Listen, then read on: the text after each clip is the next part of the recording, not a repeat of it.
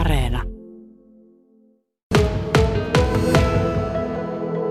Varmasti suurimpana täyssähköautossa on verrattu niin polttomoottoriautoihin, niin auton kokonaismassat ovat huomattavasti suurempia, eli vaatii sitten renkaalta kuin vanteelta korkeampaa kantavuutta verrattuna sitten aivan tavanautoihin.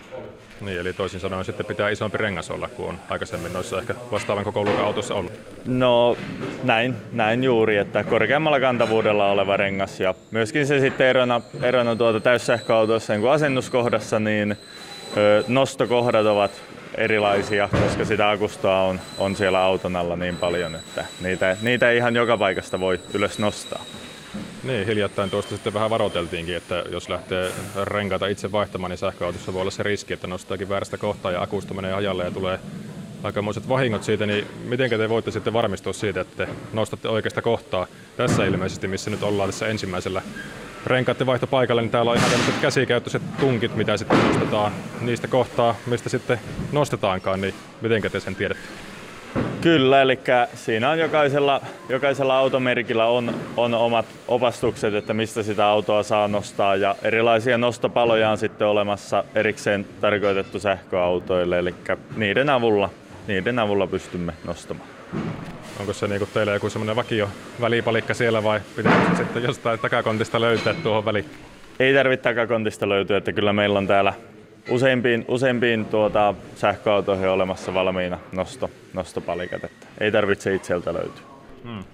Ja sitten kun niitä vähän isompia renkaita myös noihin autoihin vaihdetaan, niin se ehkä vissiin myös sitten toki sitä lihasvoimaakin vaatii enemmän, että tuleeko tässä niinku renkaiden vaihtajille raskaammat työpäivät tulevaisuudessa, jos vaihdetaan pelkästään sähköautoihin renkaita? Kyllähän se fyysisemmäksi tietysti muuttuu, että eikä pelkästään täyssähköautoihin, vaan kyllä rengaskoot ylipäätänsä niin kasvaa koko ajan, että kyllä fyysistä päivää on tiedossa.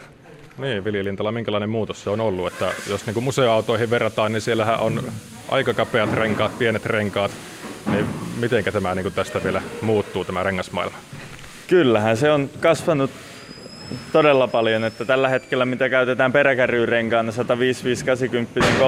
155-80-13 tuumainen rengas, niin on ennen ollut niinku suuri volyymikokoinen henkilöauton rengas, eli se mitä tänä päivänä kärrynpyöränä käytetään on ennen ollut eniten menevä koko niinku autojen alla, niin onhan ne kasvanut. Joo, siinä on ihan hyvä niinku esimerkki siitä, että minkälainen muutos se on. Mutta miten tämä homma vielä tästä muuttuukin, että esimerkiksi noissa nastattomissa talvirenkaissa niin täytyy tulevaisuudessa olla sitten tämmöinen 3PMSF-merkintä joulukuusta 2024, niin mitä tämä niinku kuluttajalle tarkoittaa? No käytännössä toi jäävuoren huippumerkintä löytyy jo tällä hetkellä kaikista pohjoismaisista kitkarenkaista, eli nastattomista talvirenkaista, eli voidaan puhua tällaisista Kiinan kitkoissa, joissa tätä merkintää ei aikaisemmin ole ollut, vaan sieltä on löytynyt pelkästään M+S-merkintä, ja sen päärenkaissa se tulee vaikuttamaan, mutta premium pohjoismaisissa kitkarenkaissa ei mitään muutosta. No, kitkarenkaat tässä on nousua pitemmän aikaa tehnyt, niin minkälainen veikkaus sinulla on siitä, että tuleeko jossain kohtaa nyt sitten nastat häviämään? En usko, että tulee kokonaan häviämään, että kyllä se tälläkin alueella vielä todella iso enemmistö on, mitä nastarenkaita laitetaan, mutta niin kuin sanoit, että trendi on sinne kitkarenkaaseen päin ja kyllä sitä ollaan myös täällä havaittu. Minkälainen sitten on sähköautojen vaatimus, että tarvitaanko niissä nyt sitten kenties noita kitkarenkaita, kun on ainakin semmoista argumenttia kuulunut, että kun ne liikkeelle lähdet on sähköautoilla aika rivakoita, niin ei ehkä nastat pysy. Ei oikeastaan nuon, että kyllä muutamilta päämerkiltä on jo aivan sähköautoihin erikseen suunniteltuja nastarenkaita olemassa, että en ainakaan itse ole törmännyt niin, että sieltä nastat mihinkään lentelisi kovan väännön vuoksi, että en näe sellaista. No onko se kuitenkin näin, että ne renkaat kuluu nopeammin sähköautoissa just sen rivakan liikkeelle lähdön takia muun muassa? Kyllä se on se rivakan liikkeelle lähdön ja ehkä itse vielä painottaisin enemmän sitä, että kun ne autot painaa niin paljon, eli sitä kokonaismassaa siinä renkaan päällä on huomattavasti enemmän, niin uskon, että se kuluttaa vielä enemmän sitä rengasta kuin ne rivakat liikkeelle lähdön.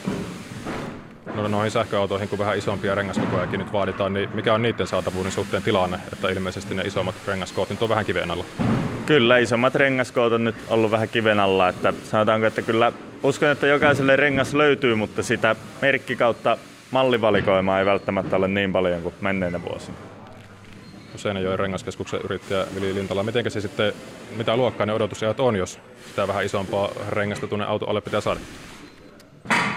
Kyllä ne ihan niin kuin sanotaanko viikosta kahteen on, että ei ainakaan olla vielä törmätty siihen, että mitään kuukausitolkulla olisi joutunut odottamaan. Että kyllä tehtaat painaa erittäin hyvin tavaraa tällä hetkellä ulos.